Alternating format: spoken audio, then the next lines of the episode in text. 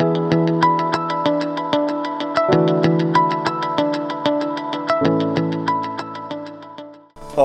I'm Scott Fitzpatrick.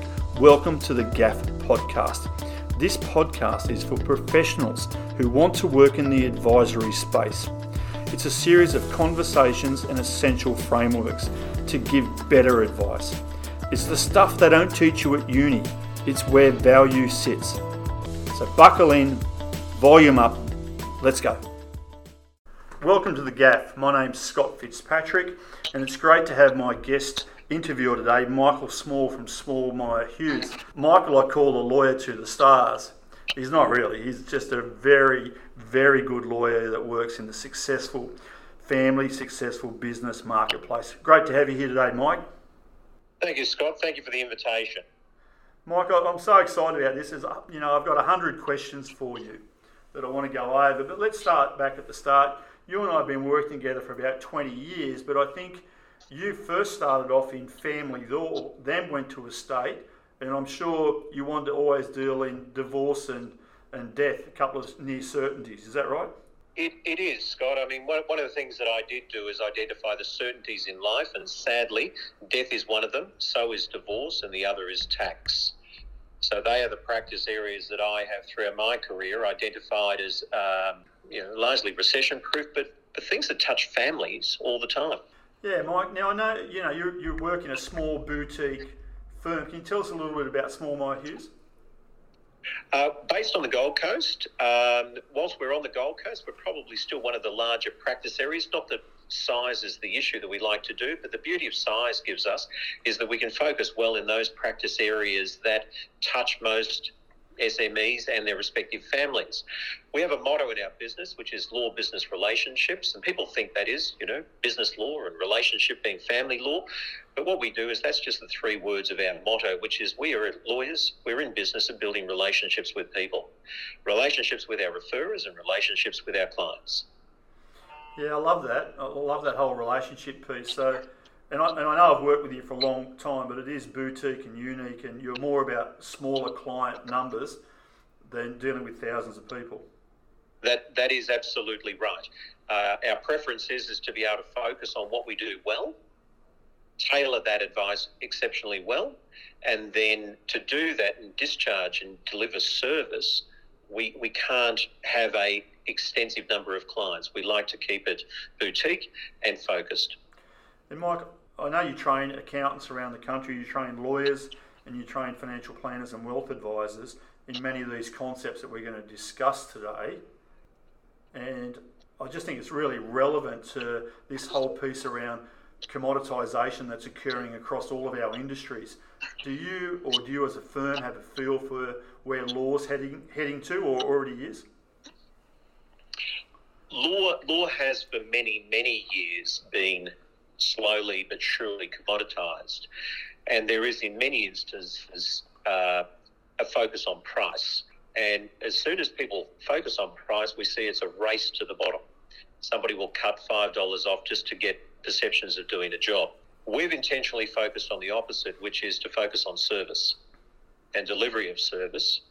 And that is where we find that people will be reluctant to pay for a document, but they're happy to pay for the service of an advice which will ultimately be documented. So it's trying to separate those two things from being a product driven business to being a service delivery business. Absolutely. And, you know, I have seen you over the years, you know, your target market is in that successful business owner, successful family space where you feel you can add a lot of value. That's correct. I mean, I know you do a lot of work with medicos as well. I know that's a particular field you like to work in. Look, it, it, it is. And what's what's interesting about the medico space is that they are like many people, time poor, and in the, in that space of the specialist medico, they are at the top of their professions. They are the ones that are always outsourced for work, and they specialise well in the work they do, but they don't try to do everything else.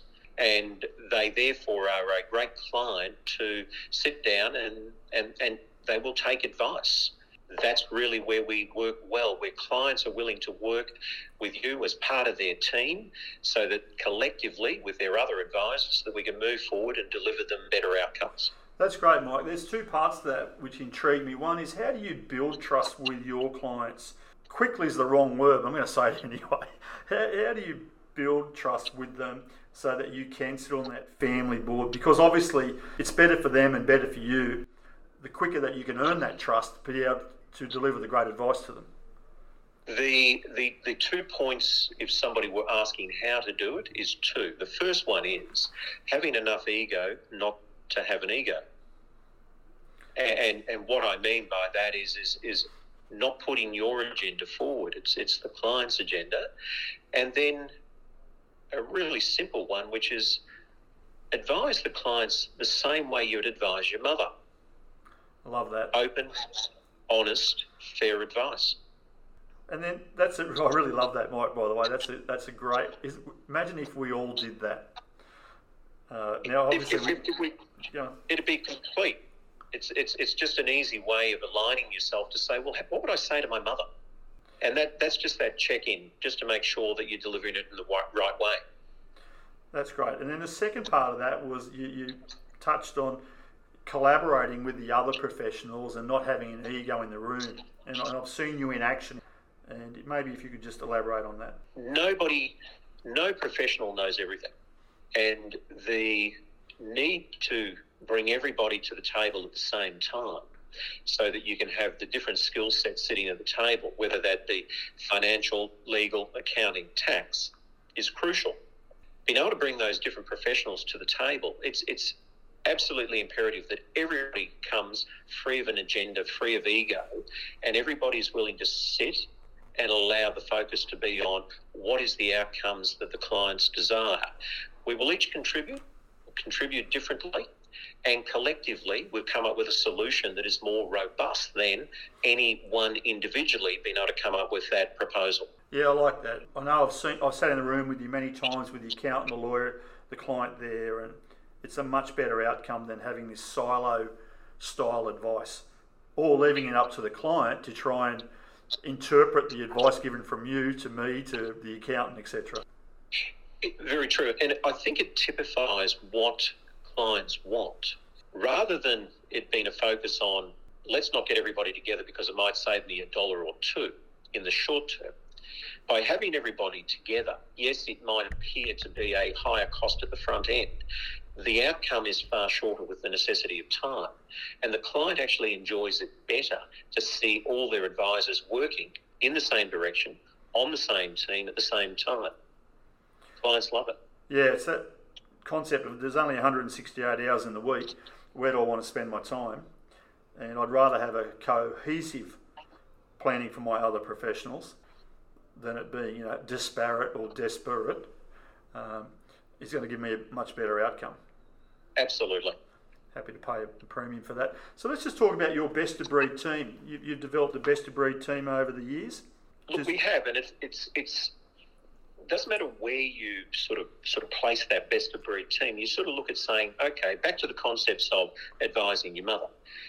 Your mother comes in with a problem. You say, who is the best person for me to refer you to? And that's where you talk about best of breed. Uh, it's not driven by any other agendas. It's it's just if someone has a problem, you look around for who's best to refer out to. Who do I feel comfortable with? Who do I feel confident with? And so there's a team around us where we know what each person does, and you can complement one another. And that complementary assistance can deliver a better outcome for the client. Yes, I know sometimes for you it's a little bit painstaking that you're quite often at the end of the process or a client's coming in to see you, the problem's already occurred. It is, uh, and, and that's, that's a very challenging times because there's often one of the advisors is sitting there thinking, well, is somebody going to look at me or is somebody going to say something? But the reality is, is that every problem invariably has solutions. And without ego, if we can sit down and work through the options and come up with a solution, then we can generally overcome any of the problems. But it is true. I'm often at the end of the, uh, the, the chain, and it's often when the car crash has occurred. How do we pick up the pieces and triage it back into a suitable outcome? That that's uh, that's good because you know I, I have had many interviews or you know engagements where I've, I've felt the other professionals were adversarial about what we were trying to do or achieve with clients.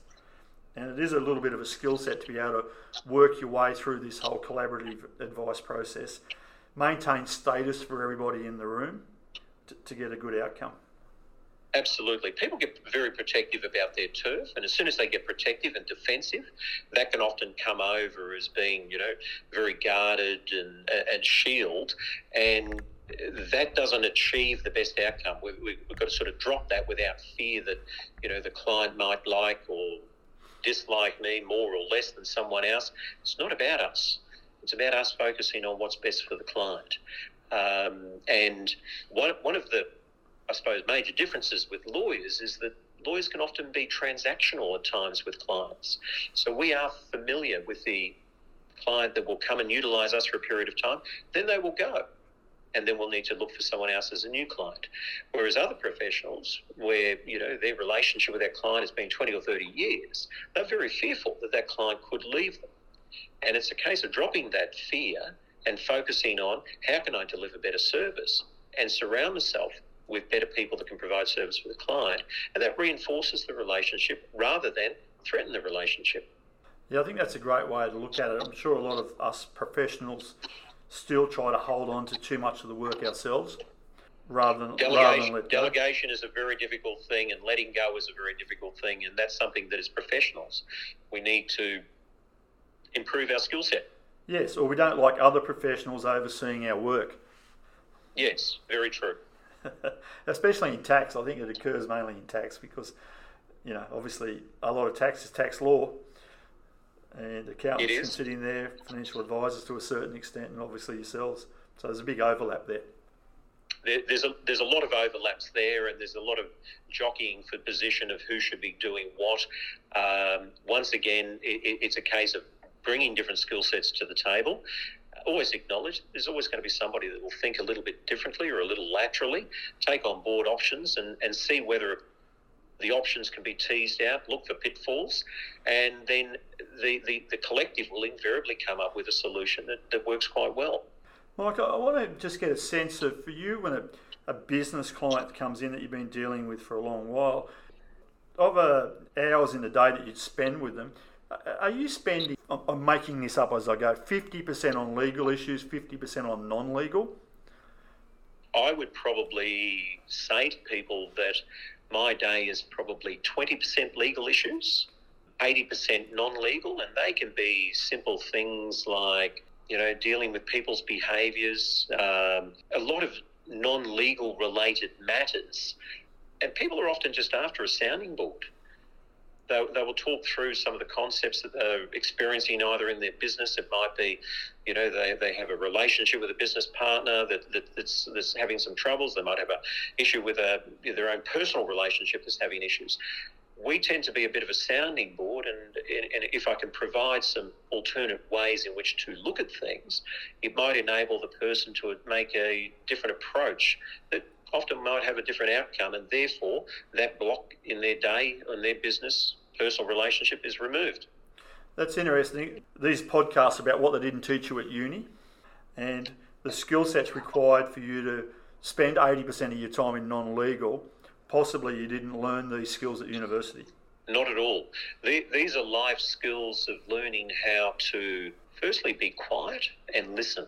We were given two ears for a reason and one mouth observe what answers are given initially, drill down, see what answers you get, and finally, sort of conclude with of those answers, while similar, what, what's the one that's the burning issues for the client? So sometimes repetition of questions will bring out different answers until you get to where their truth is. Um, learning to not shield away from emotional issues, um, talking through emotional issues, um, learning that communication is a key. Communication is not about what I say, it's about how it's heard. Um, asking for people to repeat back to me an understanding so that I can actually hear the interpretation that they've received. And if it actually resonates and that's my intent, then I know my dialogue has been heard and they understand.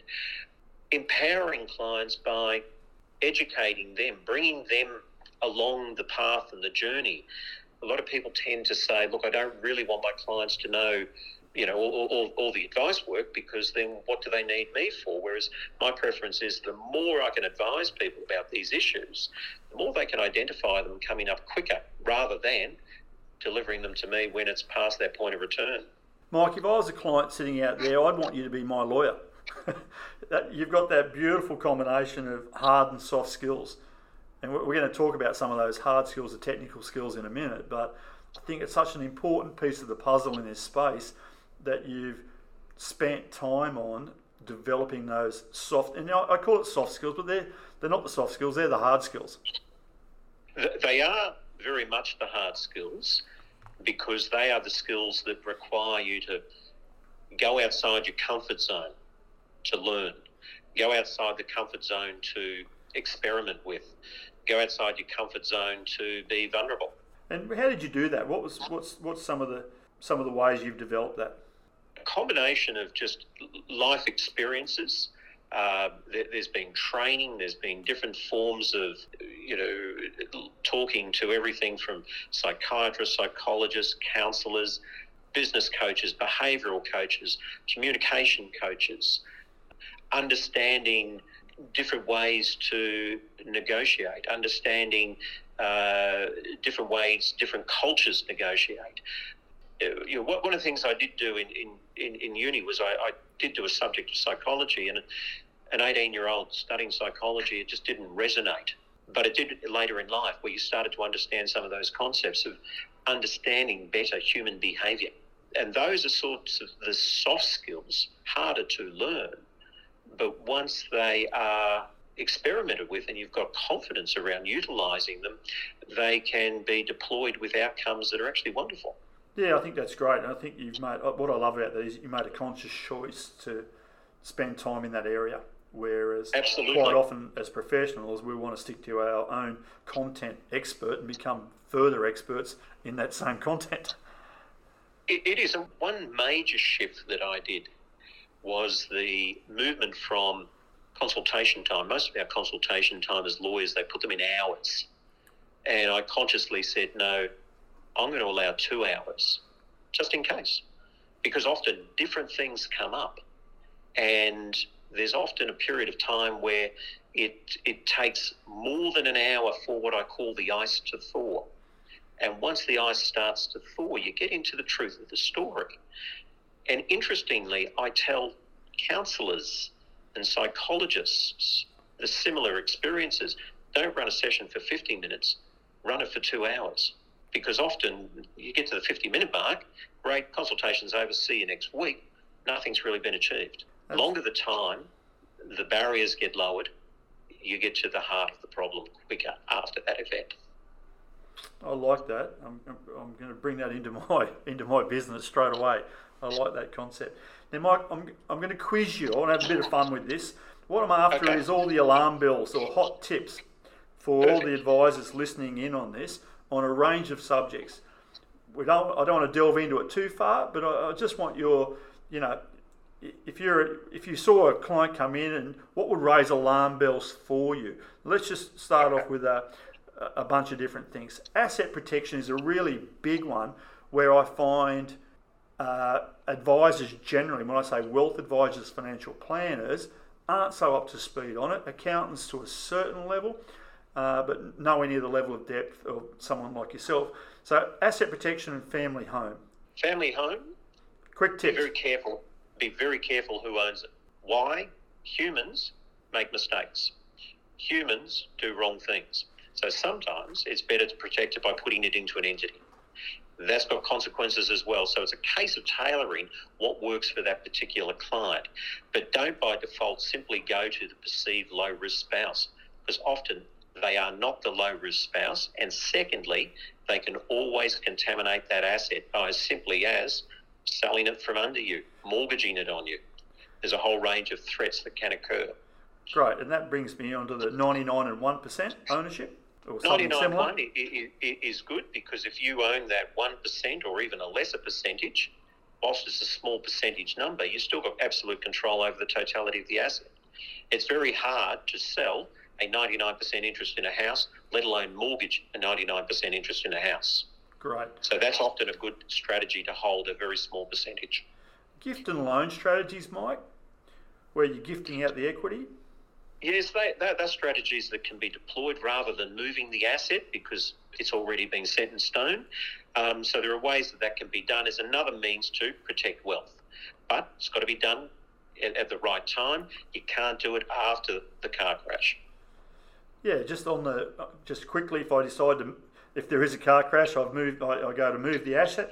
I've got look back periods, I believe you've got look back periods in the event of bankruptcy, and often the trustee in bankruptcy can then go back as far as five years, can go back longer in some circumstances, and they will be aggressive trying to untie any strategy that you've tried to deploy to defeat creditors. So it's best to do it when there is no problems on the horizon, other than we want to look at all sorts of things. But it's not just asset protection, it's certainty around what happens when I die?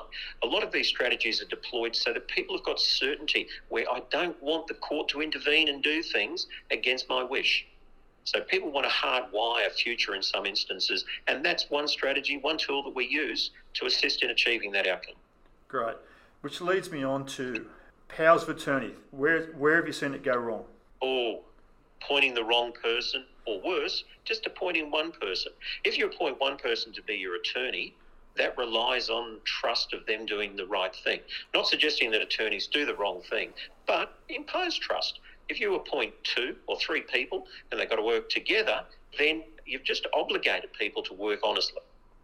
Having one person with a readily early signed checkbook potentially tempts somebody to perhaps do something that they shouldn't. Remove the temptation, put in more than one person. That's that impose trust, not rely on it, impose it yes, imposed trust, very much so. I love that concept. Self managed super funds. Self managed super funds, more and more of them we are seeing, and they are becoming a very, very wealthy, lucrative asset. Likewise, they also become very vulnerable because invariably one person can go and take everything out because often they are very liquid. And so I see them as a very high risk asset particularly in the event of somebody moving forward to that phase of wanting to separate. And I have seen super funds being stripped of all of their assets and the cash moved swiftly. So just walk me through how does that happen? Okay, if you've got, um, for example, husband and wife are trustees in their individual names of a self managed super fund, it might have liquid assets, million dollars sitting in a bank account. You can go off to the bank and one of them can take it out unless you've set the bank account up properly, obligating to must sign. So sometimes it can be a simple little change in the direction to an instruction to the bank to protect that withdrawal being done. Yes, there are adverse consequences of doing it, but once it's gone, you've got to chase the money. and, and it's not the bank's responsibility, is that correct?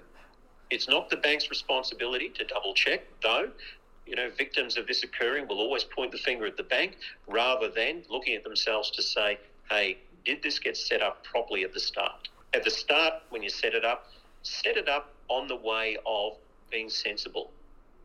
Both of us have to sign this. Therefore, one can't take advantage of the other. There's so many legal issues here if, if, when you're advising businesses.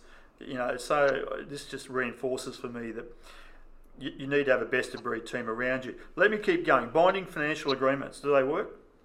They do work, provided they're done properly. There's been a lot of press out there saying they don't work. The one that the press got hold of didn't work, but that had its own unique circumstances. This is not a document that you can present on the morning of a proposed wedding to say, hey, sign it or else. That won't stand up. But a properly prepared one in which there's time for consideration, parties are entering into them of their own free will, they do work. Many people do not want to go into the family court in the event of separation to have a third party adjudicate about what should happen.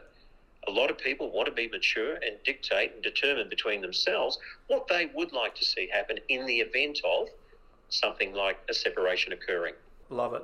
Guarantees and warranties. Caution. A lot of people jump in signing guarantees every day. They think that they can't negotiate them. They often don't understand them. Guarantees are the uh, the hidden trap often in borrowing of money, particularly in businesses, because a guarantee doesn't stop if you leave the business. Guarantees being joint and several. Whoever you owe the money to, they'll chase whoever's got the deeper pockets. So really, whenever there's a guarantee, tread cautiously, negotiate the guarantee, and remove joint and several, and you should have a limited guarantee so that you know precisely what is the maximum liability you've got. And then, if you can, negotiate even further so it actually drops over time so that you're only guaranteeing a specific percentage of the actual debt. Okay, if I borrow a million dollars, the guarantee's for a million dollars, but at the time the debt is being chased, it might only be a hundred, yet my guarantee is still up at that higher sum. And that sort of, that brings in, Mike, you know, unequal shareholdings, yet I've still got the same guarantees and warranties. Unequal shareholdings just demonstrates that because if you've got 90% and I've got 10, and we go and borrow a million dollars collectively, the bank will ask for a joint and several guarantees. So I'm guaranteeing a million dollars, even though you effectively own 90%. And conversely, you're the opposite. So if it goes to custard, um, the bank will chase me just as aggressively as they'll chase you. Whereas if we did a several guarantee where you guarantee 90% and I guarantee 10%, that's more just and equitable.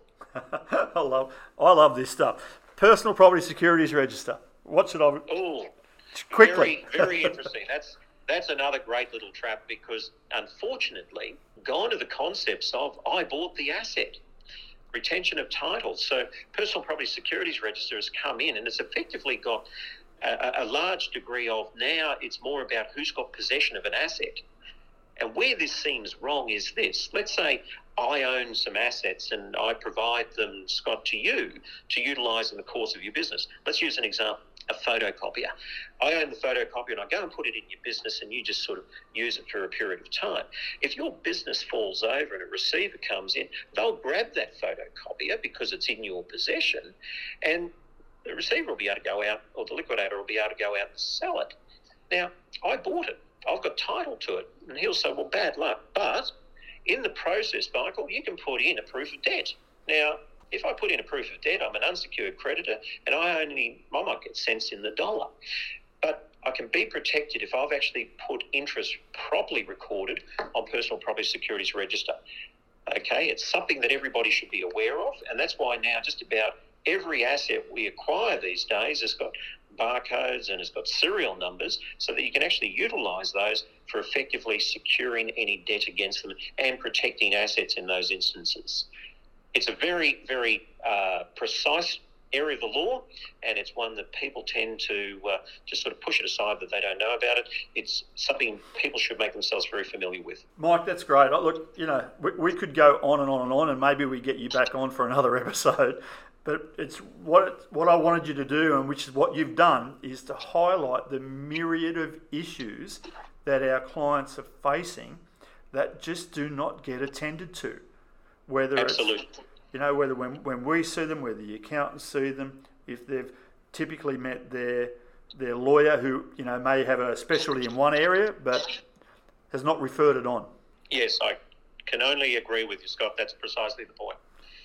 So let's just, I want to finish this off on a, a bit of a personal note, Mike. We're really big in uh, a couple of different areas about context. You know, we're, we're into what enriches clients' lives, and we love that concept of the four L's how you want to live your life, uh, learn, love, and legacy. So for you, you're how old?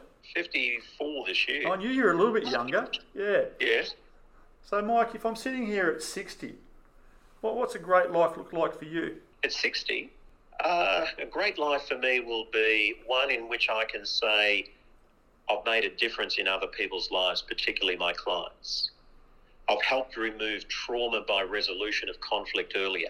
I hope that I've educated people and I've given them different insights into ways in which they can advance towards conflict and deal conflict. Sharing of knowledge. If I can share knowledge or create an opportunity for people to think of things in a different way or approach a concept in a different manner, I think that's a, a reflection for me that's, um, yeah, I sit back and say, yeah, I've done that well. Oh, that's, I hear a lot of legacy through there. Yes, very much so. Thank you very, very much for sharing that with me. Now, you run a successful business. What I want to just finish off with is two, two quick questions. to go, what's a daily habit or a weekly habit? What's something that you think has really contributed to the success of your business in a habit that you do often, daily, weekly, whatever it is? We, we, we do a lot of things on a daily basis. We say focus on a couple of simple KPIs. Focus and monitor, and by just focusing and monitoring, invariably they will improve. It's all about the simple stuff, invariably. Most businesses are about simple stuff, but it's the simple stuff that a lot of people forget. Deliver good service, you will have repeat clients. Good service, they might tell one or two people. Bad service, they'll tell 10. So just deliver good service. Great. That's and one of your overarchings. Yep, keep going. It is. And give advice as if you're advising your mother. Oh, I love that. Mike, that's a, I think that's a, just such a good way. We might just finish on that note that that is absolute gold. And uh, I want to thank you for your time. Where do we reach you? How do we find Mike Small if we want to know more? Uh, they contact you and they ask you for my details quickly and the easiest way to do it because then you'll be able to share that as part of the referral process through to me. Right. Um, I'm based on the Gold Coast, Small Myers Hughes. Look us up and you'll be able to find us. And, and may I say, you do give your time freely to, to many people in this uh, area. Uh, around their own affairs, around their clients' affairs, and I know your clients are around the country. So, thank you very much for your time today, Mike. It's been great, as usual. Thanks, Scott. You have a great day as well.